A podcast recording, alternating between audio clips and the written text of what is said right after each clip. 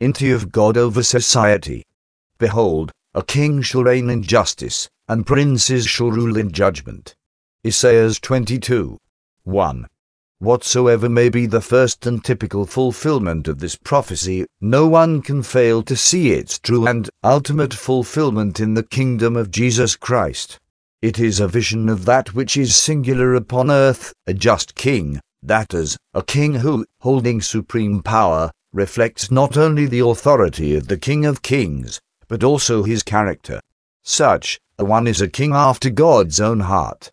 Justice is the sum of the perfections of God, the bond of all the divine attributes of wisdom, power, mercy, and sanctity.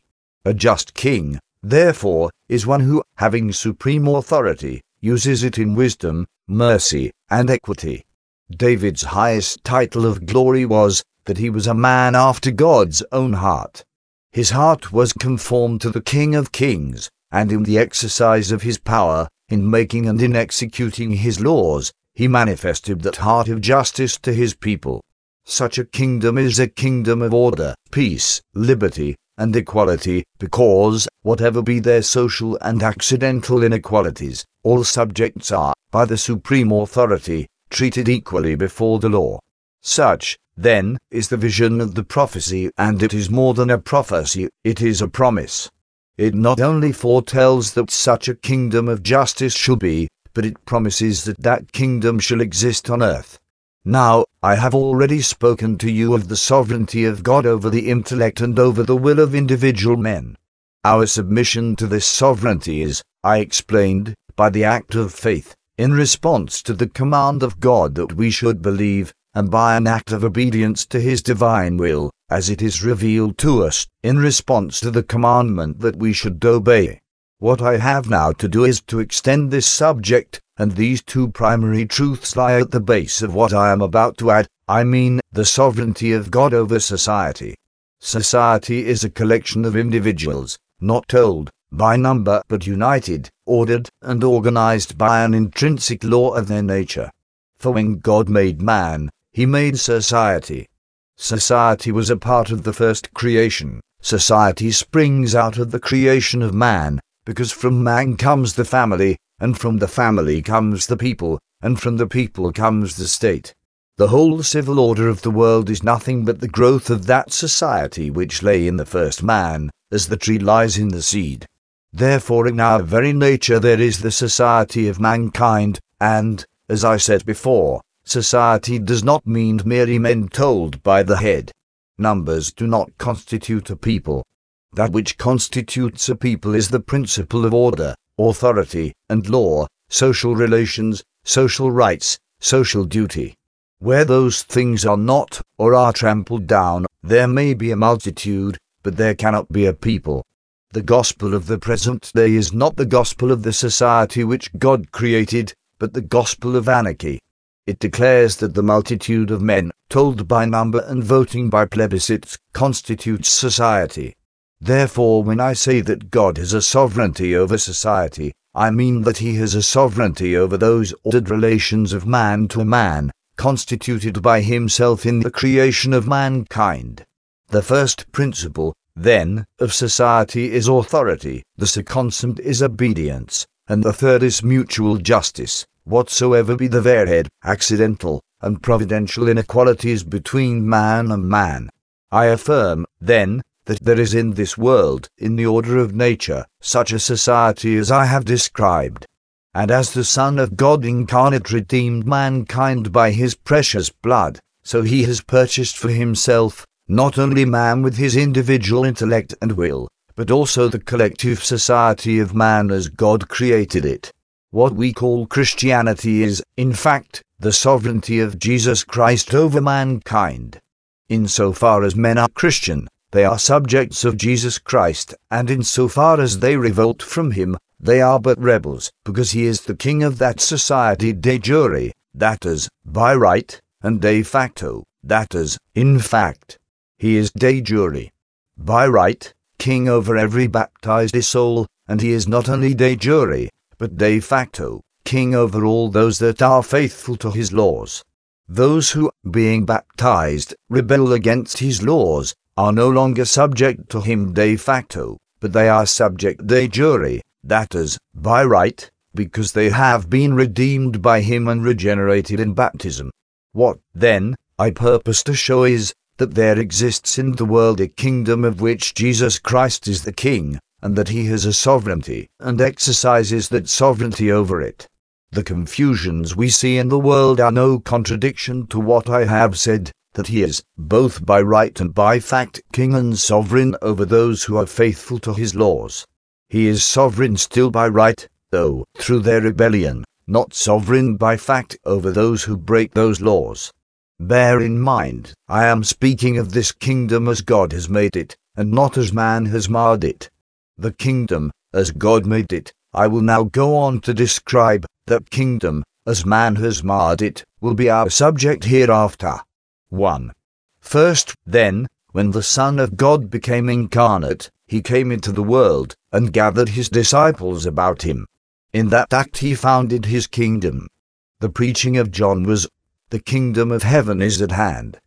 1. The kingdom of heaven came when God was manifested in the flesh, by his death redeemed the world, by his resurrection vindicated his sovereignty, and by his ascension took possession of his throne. By his incarnation he had deified the nature of man, and not only restored, but elevated, man above his previous state in creation. He elevated not only man, but the society of man, which, as I said, lies in man's very nature.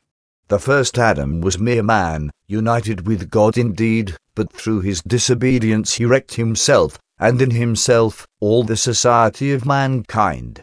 The second Adam is the Son of God incarnate, in whom man is not only redeemed and elevated, but the whole society of mankind also, and neither man nor the society of man can again be wrecked in so far as it is obedient and faithful to the incarnate Son of God. I will say, then, for clearness' sake, that the society he founded is his mystical body, or the church, as we shall hereafter see.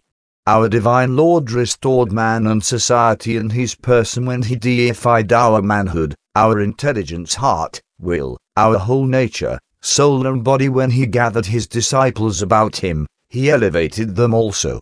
He illuminated them with the knowledge of God and his kingdom. He infused into them the grace of his Holy Spirit. He shed abroad in their heart the law of love to God and man. He inspired their will with the law of obedience. He elevated them above the natural state in which they were born.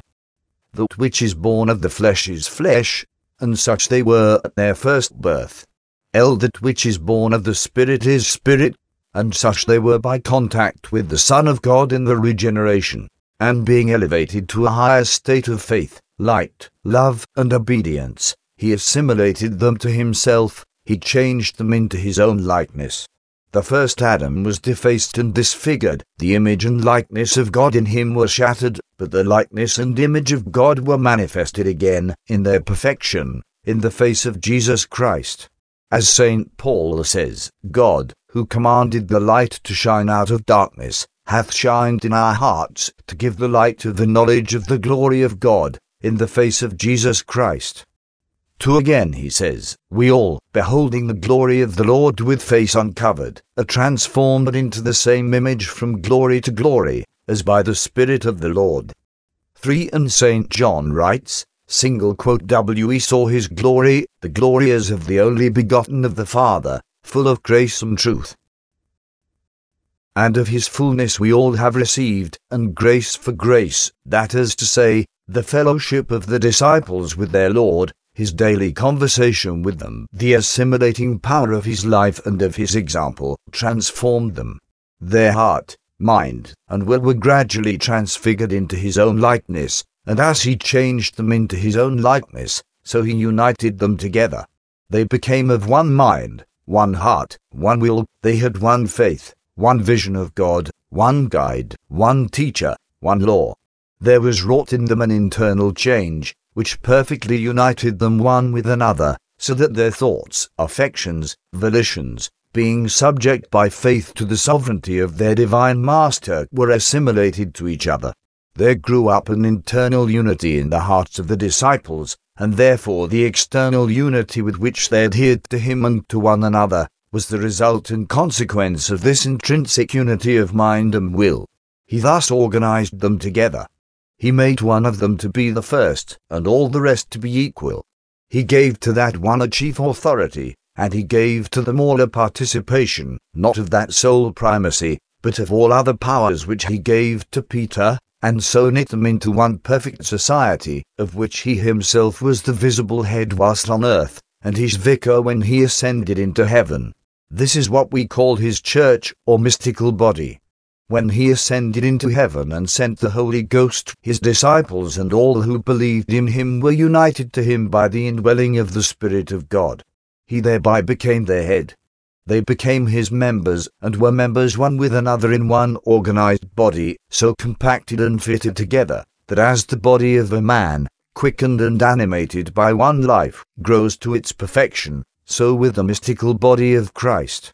He bestowed on it a participation of his own prerogatives, it became imperishable, because he has immortal life, it became indissolubly one, because he is the only Son of God. It became infallible, because he is the divine truth, and cannot err. It became sovereign in the world, because it is the representative of himself, and, in his name, exercises his sovereignty among the nations of the earth. Such, then, was the first founding of his kingdom. In its expansion afterwards, when he said to his disciples, all power in heaven and earth is given unto me. Go ye, therefore, and teach all nations. He claimed sovereignty in the most ample and explicit terms. He who has all authority lacks nothing. There is no power supreme over him who has all authority.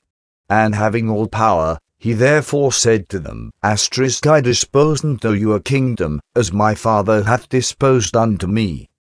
More explicit language could not be found to declare that the power which he gave to his apostles was a royal power, that it was a participation of his own sovereignty, and given in virtue of the right of delegation which he received from his Father. When he said, Me kingdom is not of this world, he did not intend, as some blindly and almost incomprehensibly misunderstand him, that he denied his kingdom to be in this world. He affirmed it to be in this world, but not of it, that is, that the source of its authority, the fountain of its jurisdiction, the sanctions of its laws, the powers of its executive, are from his eternal Father. It therefore does not derive its authority, sovereignty, jurisdiction, powers, rights, from this world. All these are not of men, but of God. They are not the grants or concessions of kings, princes, legislatures, nor do they come from the multitude by universal suffrage. They are of God, delegations of the eternal King to his incarnate Son. They are supernatural, divine, intangible by human control, imperishable, sovereign over all. 2. When, therefore, he sent out his apostles, it was to execute the same commission he had received himself. What he was among the apostles, they were to be among the nations of the world. They began by elevating men and families wheresoever they went. They communicated the same light, faith, grace, and laws which they had first received. The illumination of faith, the gift of regeneration, the grace of the holy sacraments, the laws of the kingdom of God, the Ten Commandments interpreted not in the letter only but in the spirit, the two precepts of charity, the eight Beatitudes, these were the laws of the heavenly kingdom, and these the apostles gave to the nations of the world. The nations of the world, so far as they received those laws, were elevated to a higher order, and were assimilated to the Master from whom those laws were derived. As the faith and the laws of Christianity took possession of men, of households, and of people, they were conformed to the same pattern and the same perfection. When the apostle said, single quote, Be ye also followers of me, as I also am of Christ, 5 He meant to say, In me you see the dimmed and imperfect reflection of the perfect image and pattern which I am bid to represent. Follow me, as I follow Christ. 1 am indeed among you as an example, so far as I truly represent him to whom all men, illuminated by faith, are to be conformed, the second Adam, the Son of God, who is now at the right hand of his Father. As they were assimilated to that type, they were united together by the infused grace of charity, and by the supernatural union, which drew the world to believe in the unity of God. That supernatural and miraculous union of the first Christians was the testimony and proof of the unity of God, from whom they received their law. As our divine Lord prayed to his Father, asterisk that they also may be one in us, that the world may believe that thou hast sent me. G. And the world beheld in wonder if it did not yet believe. The world acknowledged this supernatural unity, saying, See how these Christians love one another. It was a phenomenon never seen before, a fruit that never grew on any other tree, since sin cursed the earth.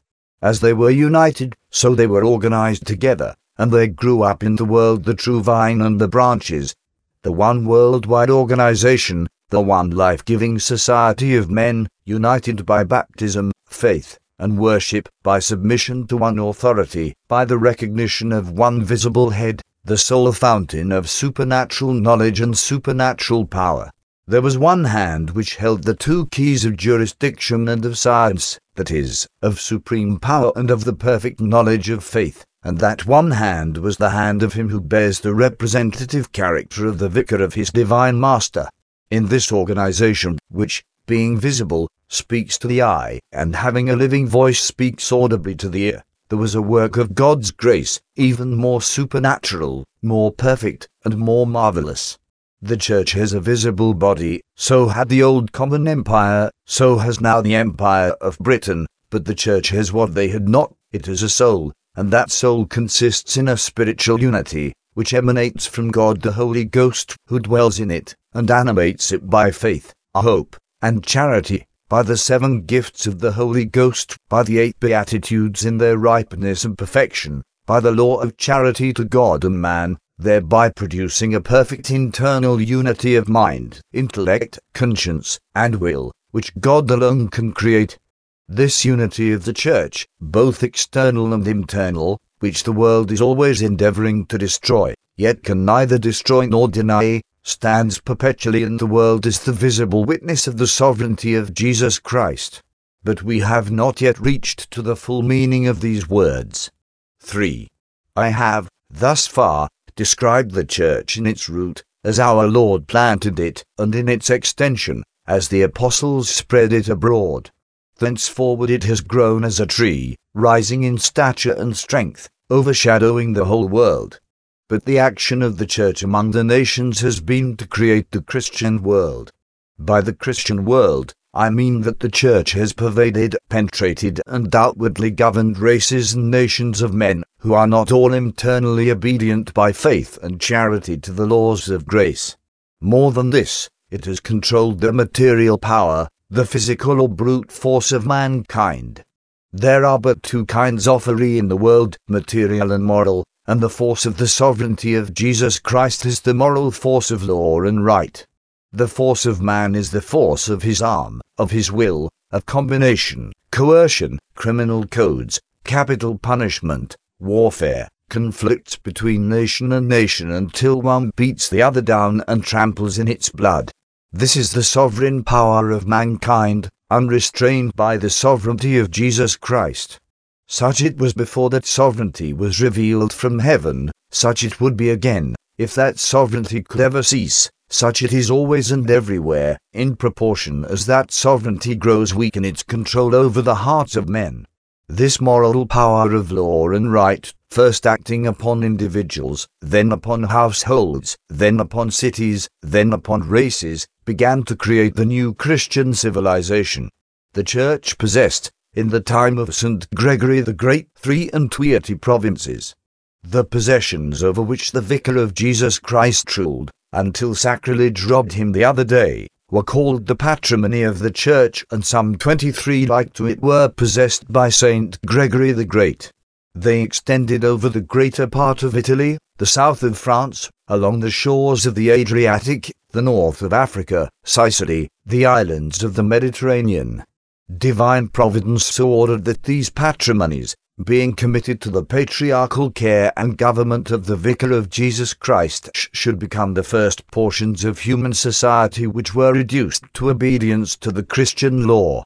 In these patrimonies the germs of Christian civilization were planted. They first received the Christian law of marriage, the abolition of slavery, Christian education of children, just arbitration of Christian judges, mutual respect, fair dealing between man and man. They became the first provinces of that Christian world which has now grown up into the maturity of Christendom. There is not to be found in history anything more beautiful, more patriarchal, or reflecting more brightly the peaceful and majestic justice of our divine Lord in the mountain, legislating in the eight Beatitudes, than the paternal sway of Saint Gregory the Great, the Apostle of England. Those twenty-three patrimonies of the Church, as I have said elsewhere, wrought as the leaven in the meal, and the Christian civilization ripened in them, became the germ of the Christian civilization which afterwards formed the nations of Christian Europe, where, then, were Spain, France, Germany, and England. They were races, divided in conflict. Some were wild in their ferocity, others had sunk again into paganism, some had not yet emerged from it. There was then no Christian Europe, such as we now know it. Saint Gregory the Great ruled over those patrimonies, and ripened the first spring of the Christian world. He sowed broadcast in the furrows of Europe those seeds of Christian progress and order of which men at this day are so proud, though they are trampling them down. Then the nations began to spring Lombardy, Spain, France, Germany, and England. It was the action of the Vicar of Jesus Christ which made them what they are. Spain was torn by heresy, invaded by Saracens, infected by Judaism, divided into conflicting kingdoms, when the councils of Toledo, legislating by the precepts of the Christian law, knit together the many races of the peninsula into one great people. So it was in England.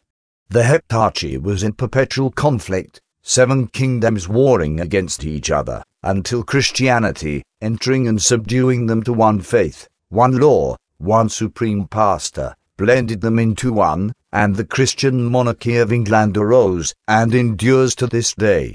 So was it with other nations of our Christian world. And after this was done, another work began, they were then united together, and Christendom arose.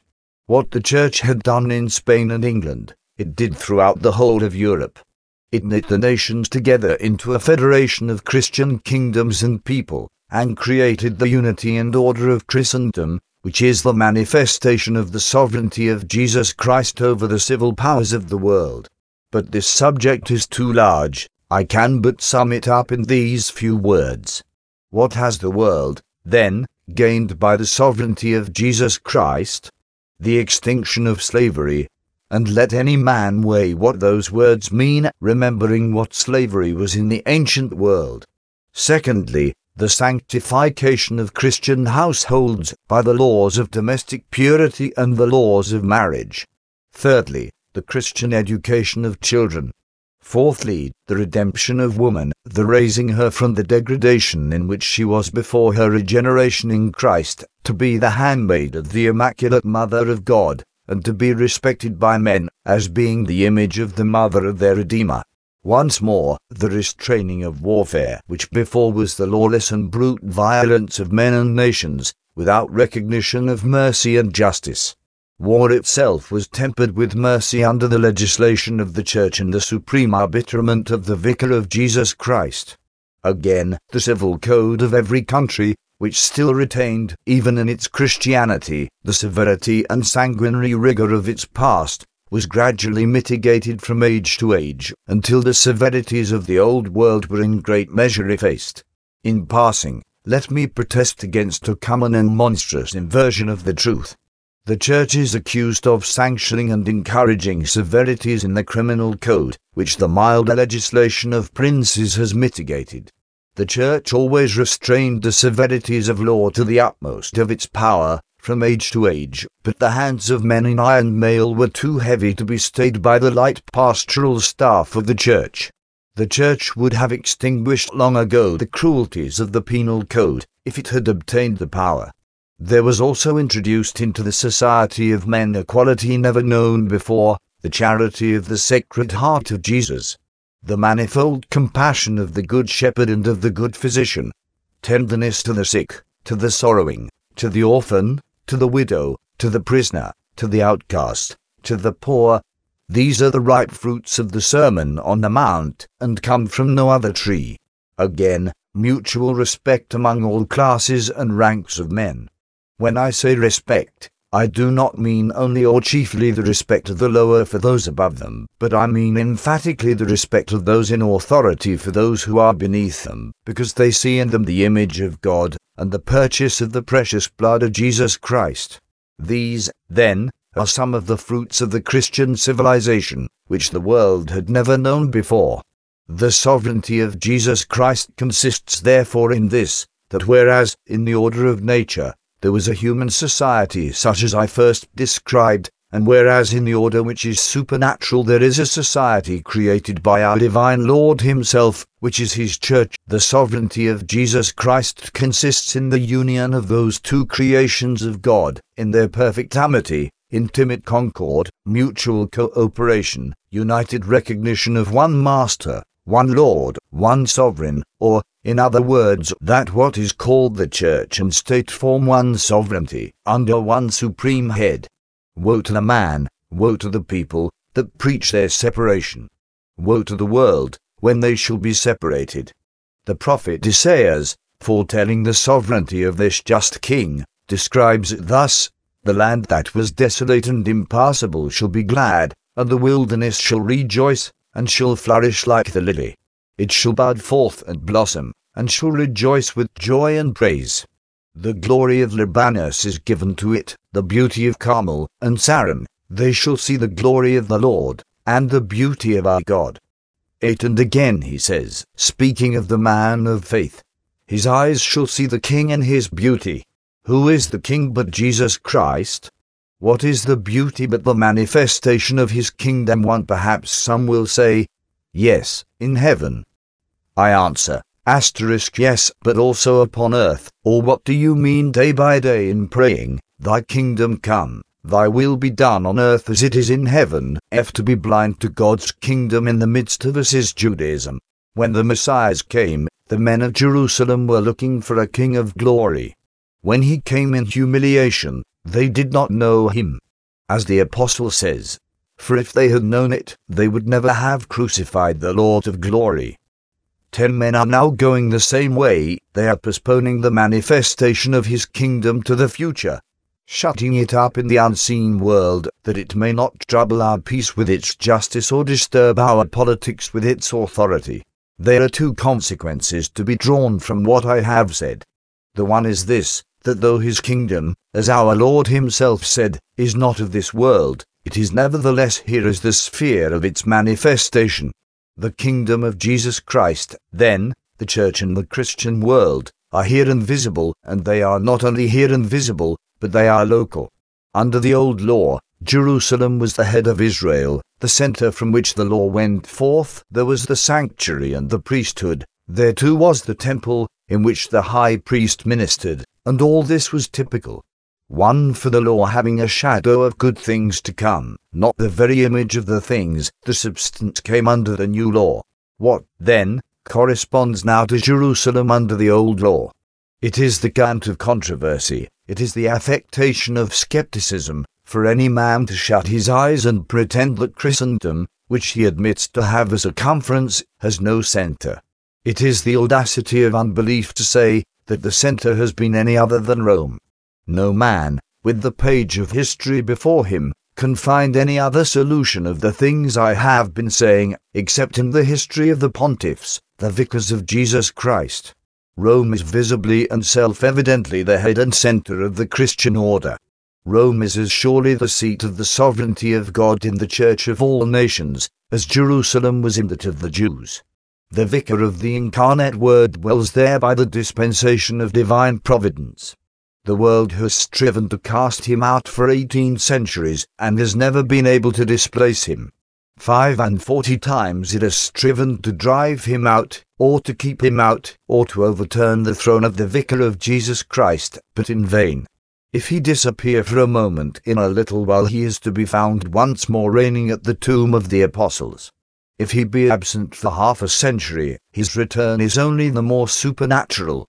Such is the mere matter of fact. But I will go on to something that men will not deny. Rome has been the mother of churches. It may not, indeed, have been the mother of all the churches, because the apostles went out from Jerusalem, and the disciples were first called Christians at Antioch. But if Rome has not been the mother of all the churches of the East, assuredly it is the mother of the churches of the West. It is the mother of the Christianity of Ireland, of England, of Germany, and so I might go on. It has been the mother of the churches of the West, and the foster mother of the churches of the world. It has ever been and ever must be the teacher and guide of churches, the chief witness of the Incarnation, the chief apostle of what our Lord taught, of what our Lord commanded, the chief judge of all controversies, the chief interpreter of the faith, the chief doctor and pastor of the universal church.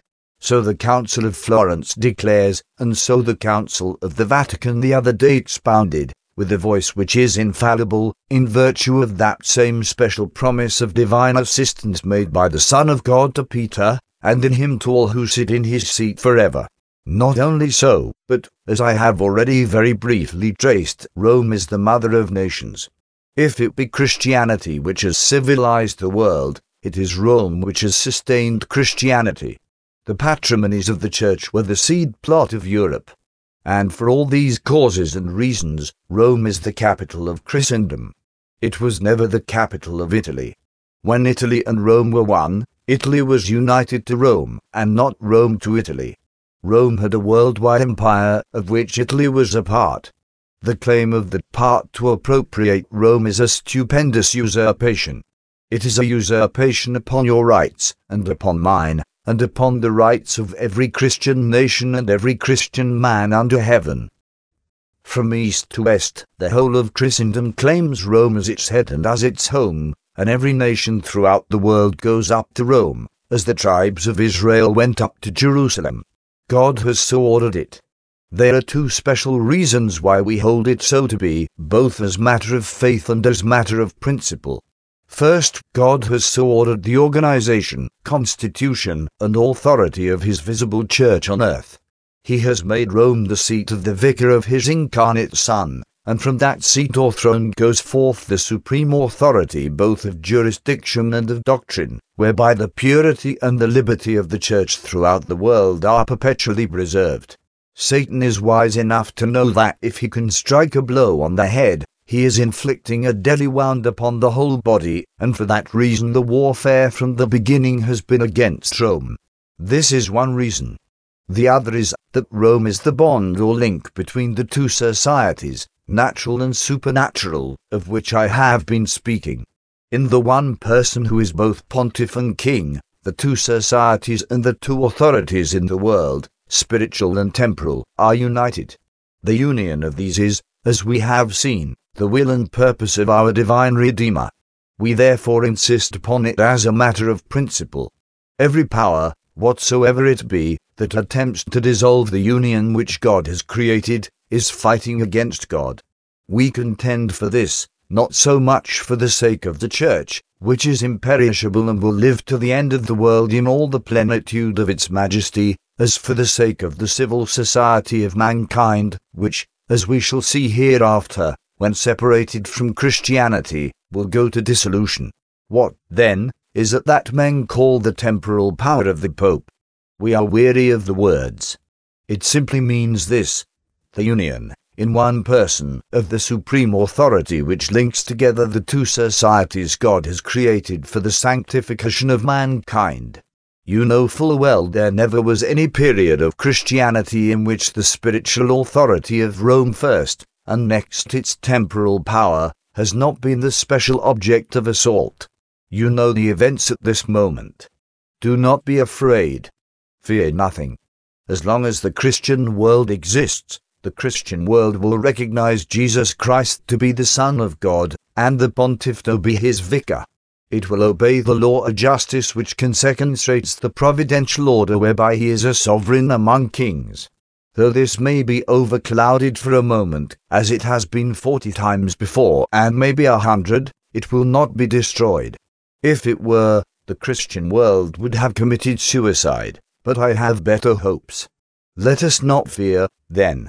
The Scottish nation, when, by an unhappy vehemence, they cast off their obedience to the vicar of Jesus Christ, and also the authority of the bishops who were set over them, had the faith and the wisdom to retain two things, which they hold fast to this day, the absolute independence of man and of conscience, in all things spiritual, of all civil powers, and also what they call, in true and expressive language, the crown rights of Jesus Christ, that is to say, the sovereignty of our divine Lord and of his kingdom over all rulers and civil laws. Seeing a great nation retain these two principles, we may hope for it. You, as children of the Catholic Church, have not only retained these things, but you have retained them with the pastoral care of the apostles, and with the supreme authority of the Vicar of Jesus Christ. You owe him, therefore, fidelity, obedience of heart, mind, and will, submission of intellect and of all your powers to the revealed law of God. You owe him a generous obedience. That which we call the spirit of a good Catholic means a generous love and generous fidelity, as to the delegate of a divine master and a divine king, who is our king by right and by fact. Honor him, then, love him, and obey him. The desolate and impassable land, which once blossomed as the lily, is growing desolate and impassable once more. Wars choke up its highways, armed men are upon all its paths, desolation and barrenness are where the smiling fields and waving harvests were a year ago, and this is a type of the Christian world as it is before God. The glory of Libanus, and the beauty of Saron and of Carmel, are trampled down, but be not afraid. The words O.T. the prophet are the words of God, I, I beheld in the visions of the night, and lo, one like the Son of Man came in the clouds of heaven, and he came even to the Ancient of Days, and they presented him before him. And he gave him power, and glory, and a kingdom, and all peoples, tribes, and tongues shall serve him. His power is an everlasting power, that shall not be taken away, and his kingdom that shall not be destroyed.